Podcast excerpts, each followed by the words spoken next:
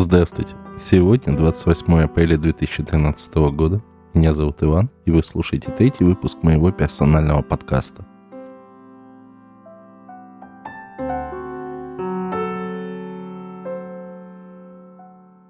В прошлом выпуске я был увлечен вами, дорогие мои слушатели, в факте чтения по готовому тексту.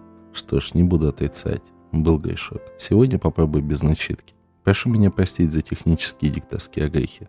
Я только учусь этому непростому, на мой взгляд, ремеслу. Как вы помните, в прошлом выпуске я обещал рассказать о технической поддержке моими глазами. Сегодня как раз буду говорить о техподдержке Ростелекома на Дальнем Востоке. Дальше, знаете, наверное, углублюсь в небольшой исторический экскурс, а также немного поговорю о личном опыте подъема техподдержки.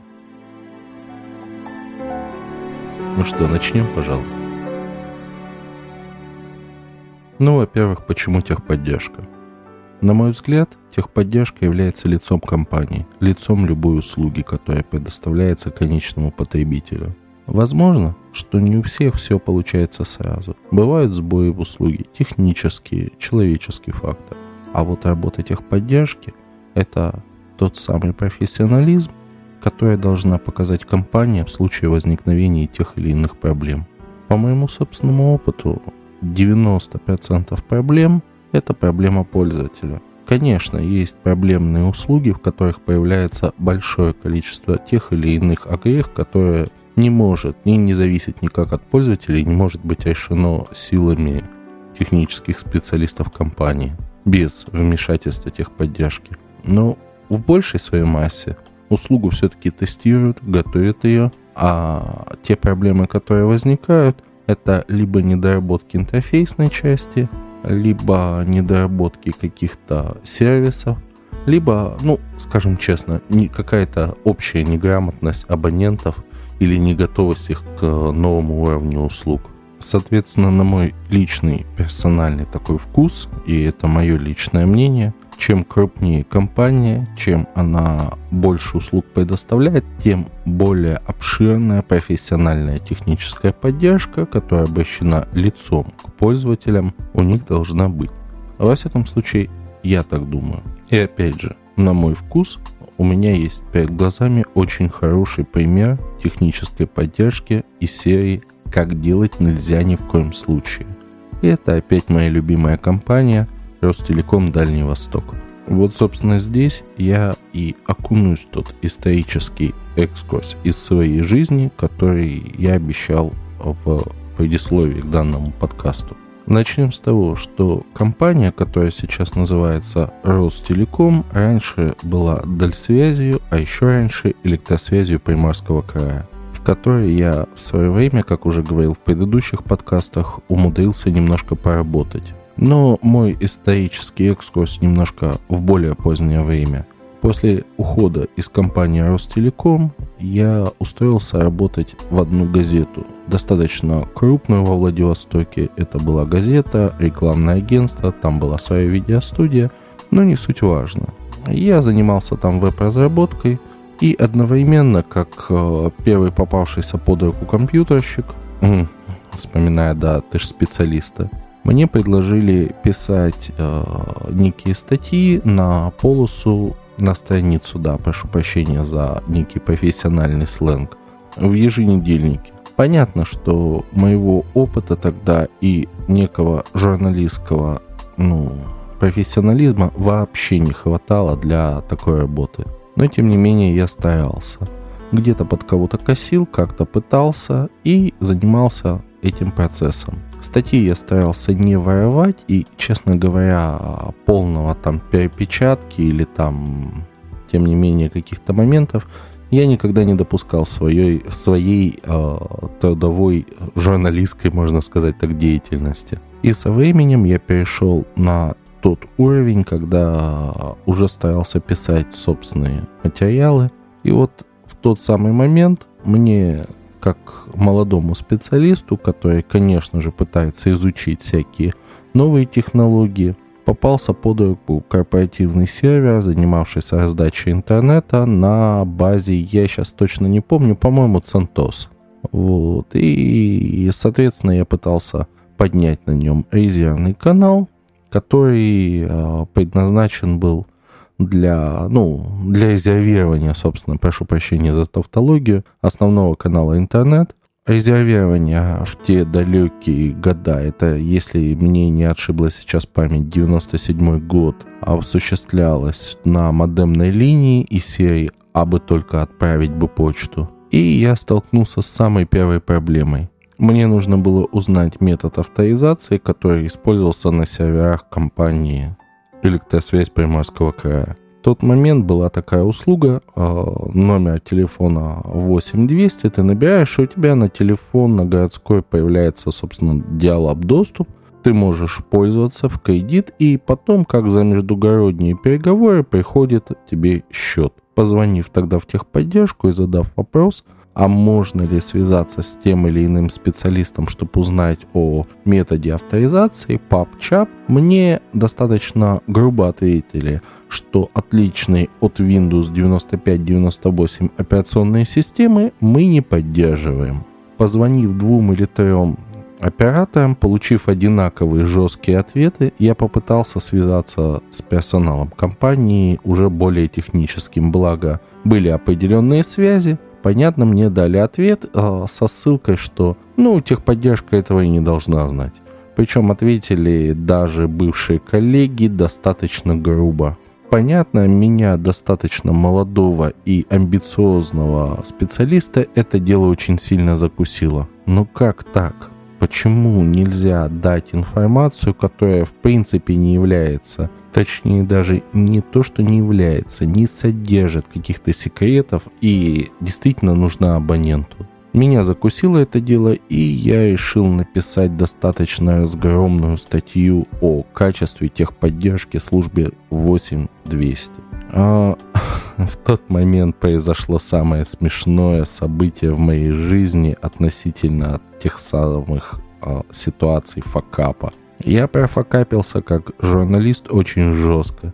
Моя разгромная статья находилась точь-точь над рекламой этого самого сервиса. Буквально на следующий день после выхода номера меня вызвал главный редактор. У него тогда было два любимых выражения, они не совсем цензурные, скажем так, э, карась и у Барсика. Вот. В итоге я услышал очень часто упоминаемых родственников моих и прочие вещи. После этого мне пришлось писать две статьи в опровержение, персонально извиняться перед, собственно, рекламодателем, представителем рекламодателя и писать пару, ну, скажем так, заказных статей о неком ресурсе данной компании. Но злобу я затаил. Шло время, и слава богу, техподдержкой данной компании мне не приходилось пользоваться. А когда приходилось, вопросы решались достаточно быстро. Время шло, и постепенно начал появляться широкополосный доступ в виде DSL. В тот момент технология называлась, если вдруг кто помнит о такой технологии, TEL+. И появились первые, так сказать, возможности подключить дома, в офисе достаточно быстрый канал. Ну, сейчас это будет достаточно смешно звучать, но 512 килобит в секунду в тот момент считался просто пиком скорости, возможны в бытовых условиях. Маленькая сносочка для тех, кто помнит эти мохнатые времена. Ну, всегда, господа, это было, называлось выделенка, обязательно там были еще всякие разные технологии, но Tool Plus на тот момент было единственной более-менее доступной технологией по сравнению с остальными. Соответственно, 1000 долларов оборудования против 10 тысяч долларов за оборудование сильно очень отличались, поэтому Tool Plus в тот момент и какой-то не DSL протокол в нем очень хорошо отыгрывали у ЕНВД Ой, не НВД, как же, господи, я даже не помню название. Ну, была некая технология, которая позволяла также по четырем проводам гнать определенный широты, ширины поток. Вот. В общем, вот был момент, когда начался появляться DSL. Понятно, как, опять же, молодой специалист, который пытается быть в курсе всего и вся, я начал заниматься настройкой подобных каналов. Опять же, достаточно большое количество компаний пыталось уйти с диалапа, пытались уйти от а, коммутированных соединений и иметь стационарный нормальный канал. Ну, в общем, как-то так. Соответственно, новая технология, она была очень плохо обкатана, не было некоторого даже опыта работы, и возникало очень много вопросов. А стоит еще упомянуть о том, что в тот момент а, электросвязь Приморского края содержала в себе два филиала. Это была междугородная телефонная станция и был городская телефонная станция. Так вот, эти два филиала были конкурентами, причем конкурентами очень злобными, которые не дружили друг с другом, хотя при этом достаточно нежно зубоскалили на всяких э, общекорпоративных сборищах и совещаниях в управлениях. Вот и техподдержка. ГТС вообще практически не имела опыта работы с абонентом, а услуга Tel Plus предоставлялась именно этой структурой. В итоге была поднята тоже некая своя техподдержка на базе ремонтного отдела, и они принимали тоже заявки и пытались как-то помочь абоненту. Как они пытались помочь, я думаю, даже рассказывать не стоит. Полное непонимание технологии плюс некий определенный закоренелое отношение к самому процессу работы телефонных линий – ну, скажем так, идеология старых связистов, что два провода есть, в них есть зумер, а частота линии, там какие-то помехи, ой, господи, о чем вы? Соответственно, работа с абонентами велась примерно так же. Но была очень хорошая лазейка. Энное количество знакомых в тех или иных структурных подразделениях а, компании. Как показала практика, первые годы запуска DSL уже под компанией Дальсвязь который уже был самый настоящий ADSL. Он стал по более-менее доступным ценам для каждого, и буквально началась повальная интернетизация имени Дальсвязи на Дальнем Востоке и во Владивостоке в частности. Так вот, техподдержка с того момента не изменилась. Понятно, начали менять каких-то людей, как-то перестраивать структуру, но по сути услуга так и оставалась без техподдержки. И единственным методом, как можно было решать те или иные вопросы, вы не поверите, был звонок другу. Да, именно так, в кавычках. Когда звонился тому или другому специалисту и говорился, Вася, посмотри, пожалуйста, у меня там проблема. Петя, слушай, у меня что-то вообще все плохо, проверь, как там закрасован вот этот вот номер. О, Миша, слушай, пошли, пожалуйста, монтера, пусть он проверит, там нигде коротухи в шкафу нету. То есть будни абонента, который решает проблемы связистов. Ну, со временем все-таки Дальсвязь пыталась создать некоторую службу техподдержки, появился единый номер, появилась более-менее адекватная реакция на те или иные вопросы, хотя бы с фразой мы передадим специалистам, и они с вами свяжутся. Как я узнал намного позже, самого процесса маршрутизации документов и заявок абонентов внутри а, службы технической поддержки в тот момент не существовало в принципе.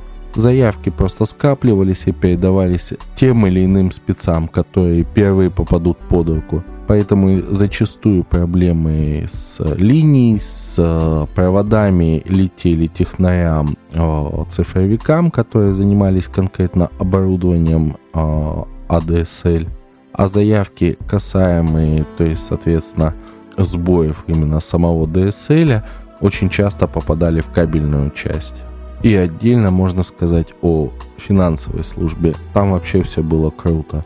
Когда возникала та или иная финансовая проблема, нужно было срочно идти в абонентский отдел, находить тех людей, которые принимают решения, долго им объяснять, почему посчитали неправильно, почему это сделали неправильно, захватывать э, технаря буквально в плен, который, опять же, должен подтвердить, что да, действительно был сбой. И только в таком случае лишние 20-30 тысяч рублей, ну, на тот момент, сами понимаете, достаточно ощутимые деньги, даже для юридических лиц, с вас списывались. Бывали случаи, когда на компанию ну, был, во всяком случае, у меня такой опыт, да, когда на компанию полетело 250 тысяч рублей, это была банально ошибка тарификации. И пришлось э, с руководителями технических служб э, на протяжении месяца доказывать руководителю финансовой службы, что эти деньги списывать не надо, и что это не долг, это ошибка. Понятно, что так или иначе такие вопросы легче всего решались административным путем, но, сами понимаете, по каждой мелочи в административный кабинет не сходишь. К тому же, если в нем сидит человек, который привык работать в неком государственном учреждении, называемом городская телефонная сеть. Шло время. Во всяком случае, дальнейшие изменения техподдержки сначала начали радовать появились прямые контакты с техническими специалистами. Технические специалисты были более или менее грамотные, во всяком случае понимали, что им говорят, и воспринимали слова абонента, если не на веру, то хотя бы задумывались, а может действительно у нас есть какая-то проблема.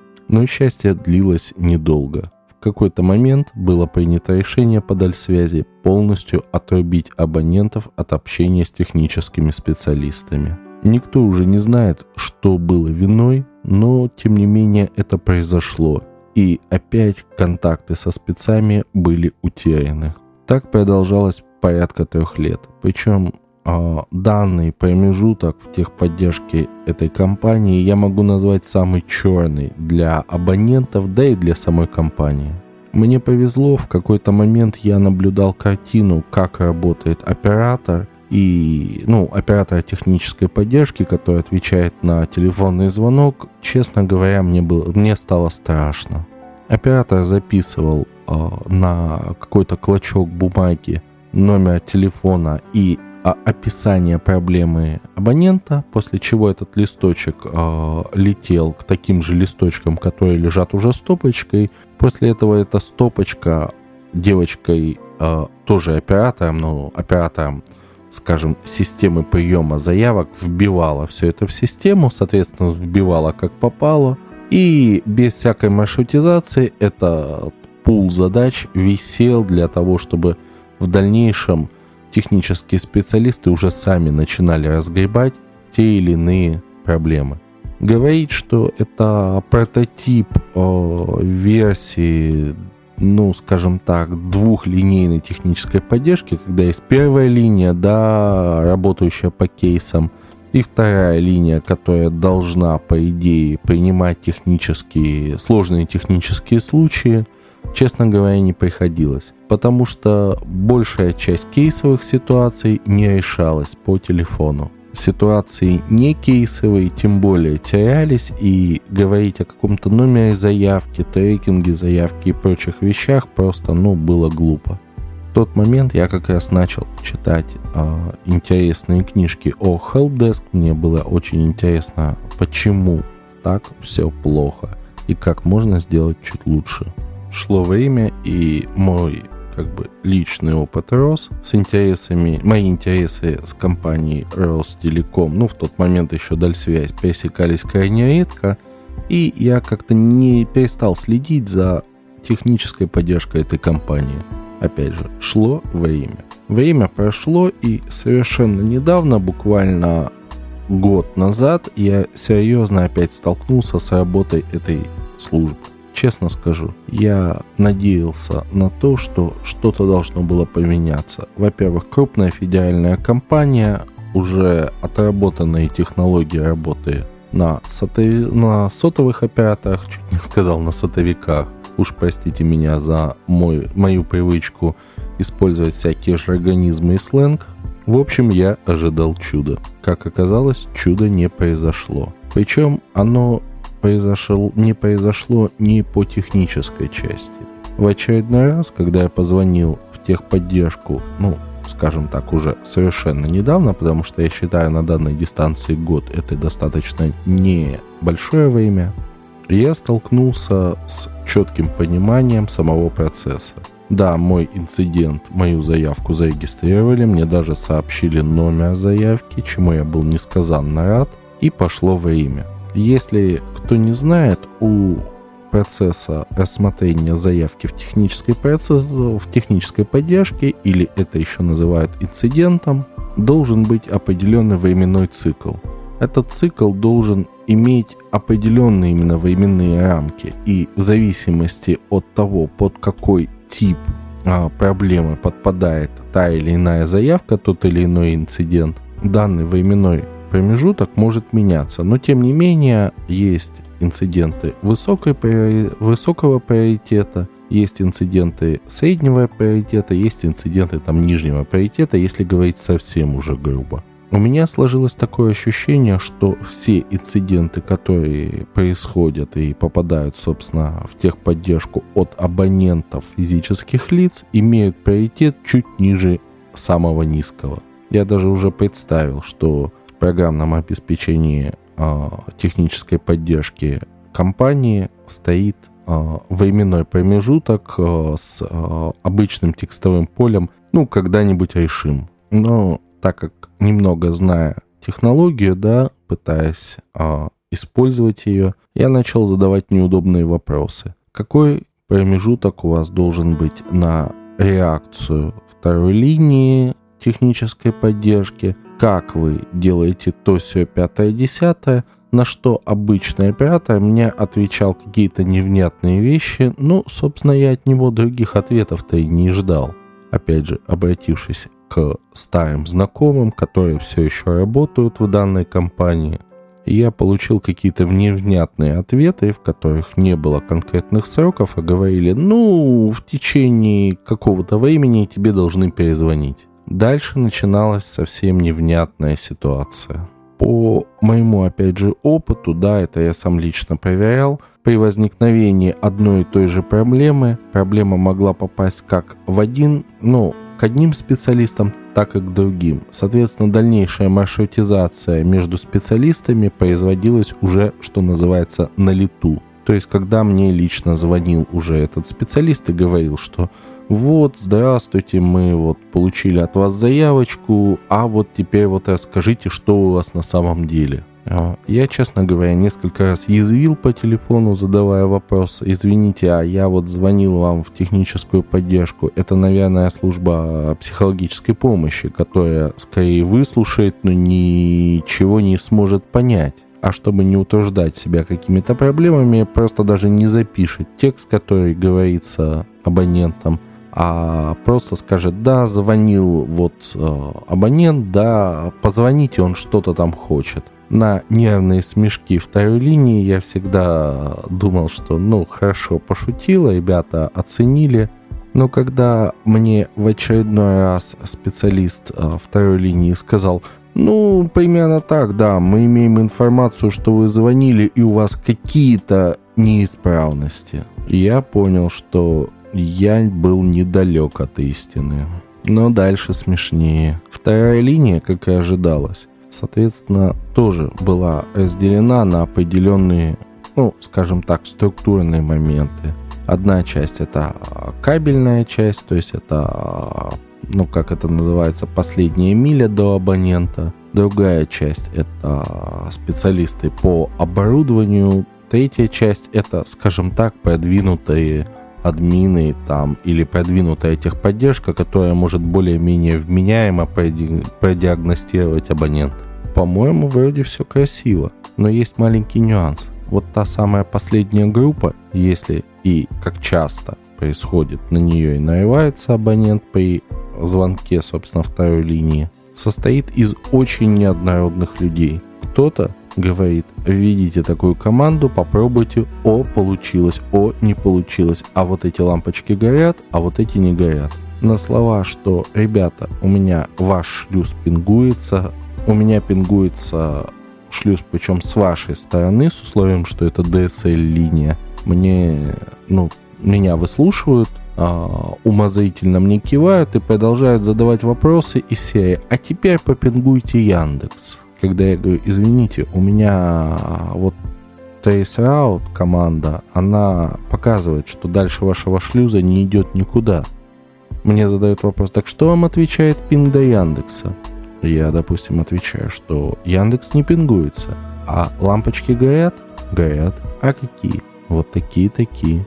Ой, а ППП ОЕ соединение поднято? Да, поднято.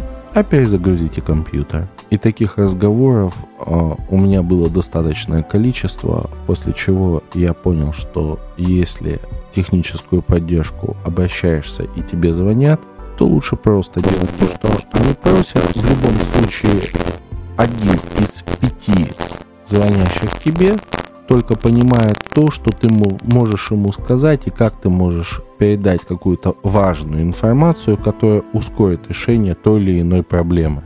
Но это все ладно. Опять же, бывают разные люди. Понятно, что компании стараются экономить на специалистах, которых нужно содержать достаточное количество.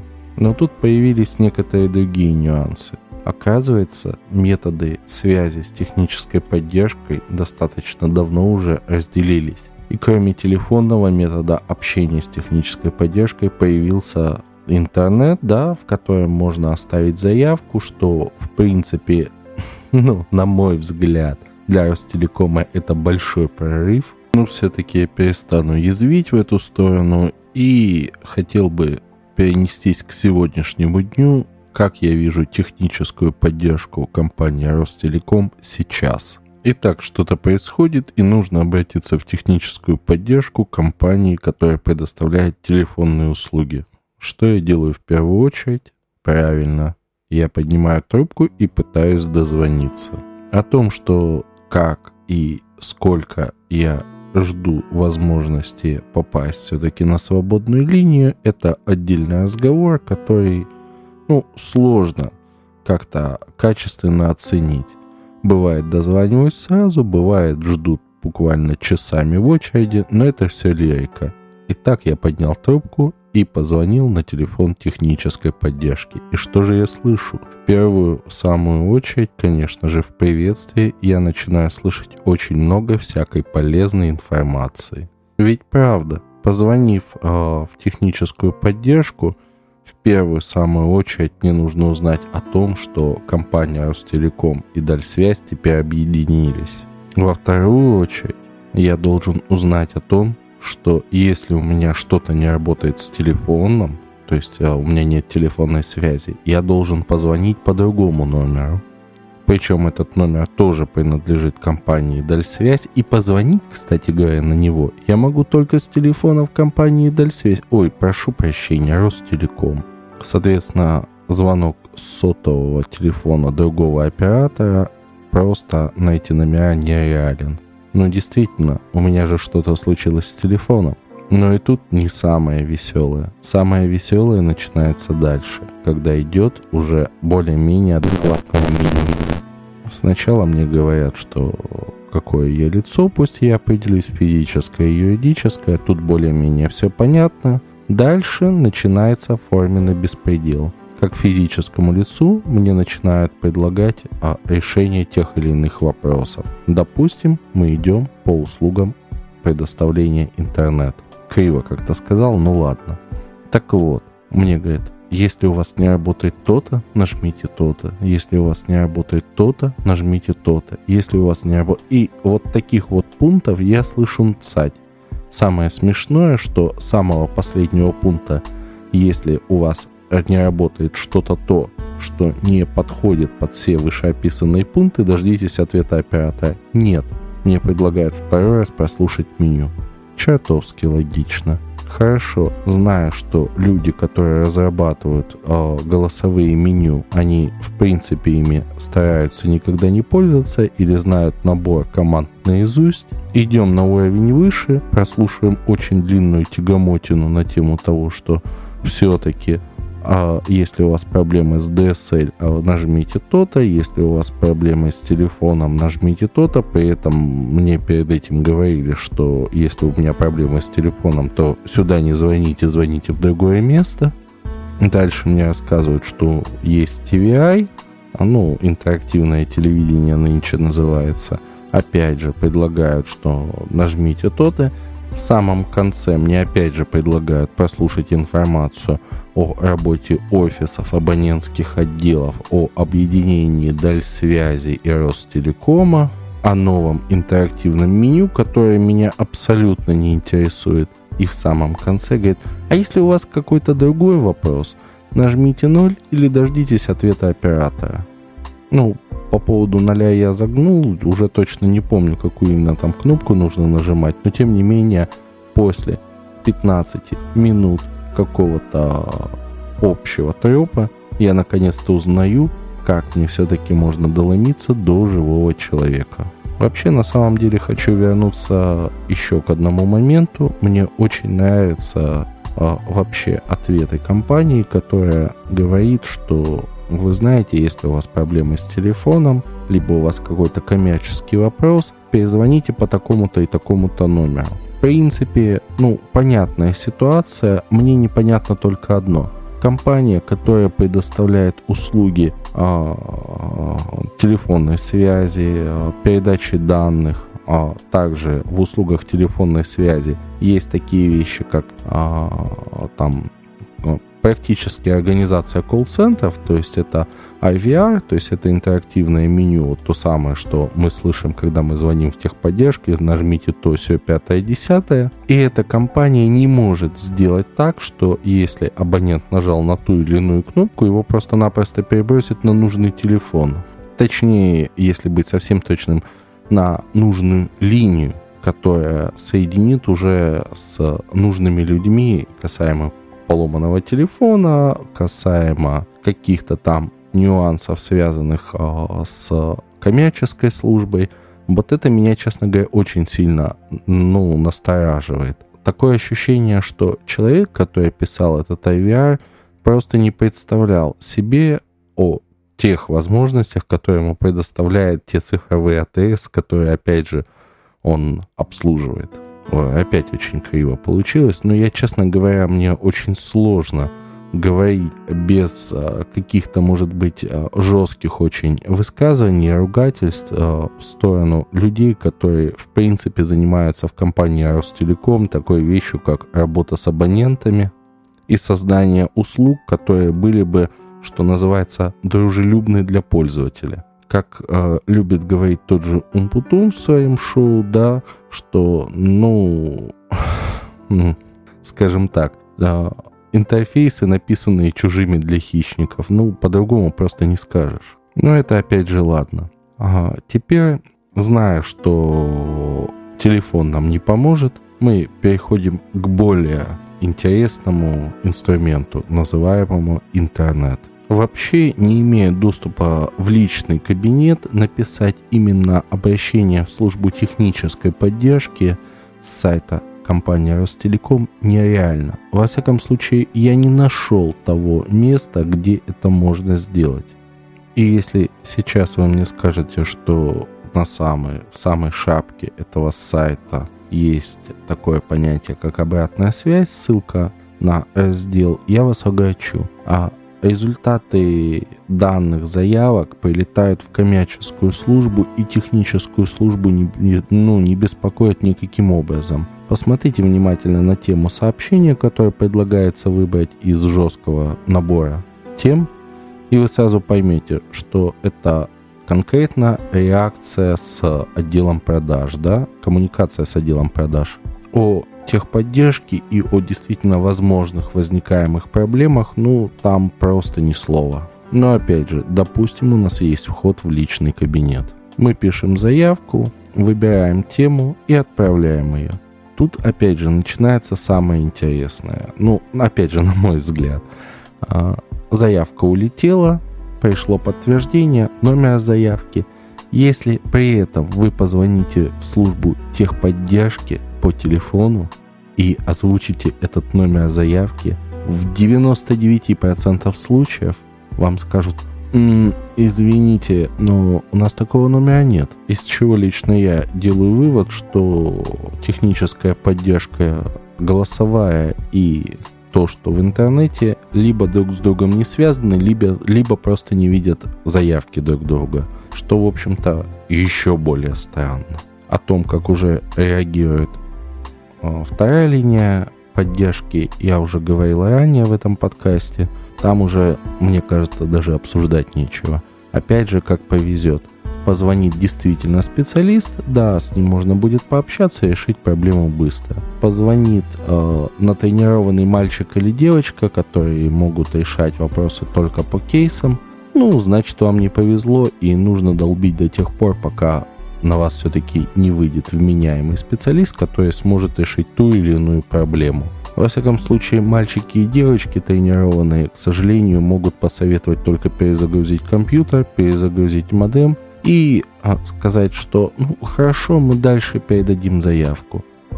Мне, честно кажется, что это ну, даже не работа техподдержки, а, скажем так, некий колл-центр операторов, который быстренько-быстренько пытаются что-то записать на листочке и потом по возможности передать дальше по кругу. Вот такое вот печальное видение мое техподдержки компании Ростелеком. Надеюсь, что все-таки со временем что-то в этой компании изменится. Ну, во всяком случае, будем надеяться на это. А вообще, я хотел бы поговорить о том, ну, о неком своем опыте а, раз, разворачивания службы технической поддержки, скажем, ну, не связанной с компьютерным и вообще каким-то там информационным и телекоммуникационным бизнесом, компания занималась совершенно другими вещами, не буду ну, углубляться. По сути, я считаю, что техническая поддержка – как в телекоммуникационном бизнесе, так и в любом другом, в принципе, не сильные имеет небольшое количество отклонений от типовой схемы. В общем, как я делал техподдержку. На компания, не буду называть ее по ряду причин, обратилась ко мне с просьбой, а, а не могли бы вы, уважаемый Иван, реализовать у нас некий колл-центр, посадить, ну, посадить, подготовить операторов, поставить нужное ПО, обучить э, методологии и запустить, собственно, данный продукт, который мы считаем очень важен как инструмент коммуникации между нами и нашими потребителями. Скажу сразу, что это не сервисный бизнес, это скорее бизнес торговый, поэтому для меня, честно говоря, данное, данный заказ был очень удивительный зная набор ценностей торговых э, бизнесов, да, и представителей торгового бизнеса, мнение о покупателе, который уже что-то купил, складывается достаточно жестко. Купил, молодец, ну, хорошо, если пойдет еще раз. В данном случае я наткнулся на совершенно другую, на совершенно другой подход. Не буду описывать а, технические тонкости реализации. Да, было, соответственно, сделана цифровая линия, было поставлено программное обеспечение, были описаны, точнее, ну, взяты и адаптированы некоторый набор процедур для данной компании. И, соответственно, было выделено два уровня поддержки. Первый уровень – это люди, которые принимали звонки, которые отрабатывали некие готовые кейсы в случае тех или иных ситуаций. И, соответственно, вторая, вторая линия поддержки, да, второй уровень, это уже либо специалисты-продавцы, либо специалисты по закупу, либо специалисты коммерческой службы. И первое, что я сделал, это принципиально я прослушал то приветствие, которое захотело руководство компании, и сократил его буквально до следующих слов. Здравствуйте, вы позвонили в такую-то компанию, нажмите 1 для такой-то службы, нажмите 2 для такой-то службы, либо дождитесь ответа оператора, либо нажмите такую-то кнопку для того, чтобы записать ваше обращение. С вами свяжутся в течение 15 минут после окончания вашего звонка. Как впоследствии оказалось, большинство жмет на самую последнюю кнопку, записывает свое обращение и банально ждет звонка. Но это было не самое интересное в данном проекте. Дальше, набрав оператор, раздав морозилки, это специальные кейсовые случаи, да, когда абонент говорит, мне нужно, ну, в данном случае не абонент, а потенциальный клиент – говорит, мне нужно то-то, то-то, а расскажите мне вот то-то, то-то. А, соответственно, оператор должен посмотреть на нужную морозилку и сделать и сказать а, определенные слова и, соответственно, обратиться к тому или иному разделу справочной информации во внутренней информационной системе. Зная, что люди, которые работают на телефоне, это люди, которые устают, которым достаточно тяжело, потому что люди, ну, опять же, имеют некий запас прочности и зачастую коммуникация телефонная достаточно сложна и зачастую, как бы это больше сказать, достаточно сильно наполнена разными стрессами, я постарался расписать вот те самые морзилки как можно более детально. И знаете, с чем я столкнулся? Я столкнулся с тем, что операторы очень не любят их читать. Причем читать они их умеют, они их даже помнят. Но пользоваться и применять в конкретных случаях они их просто банально не любят. Долго или коротко операторов мы приучили все-таки к исполнительности, административными и прочими методами мы их заставили все-таки работать как положено, и вот тут начались проблемы со второй линией.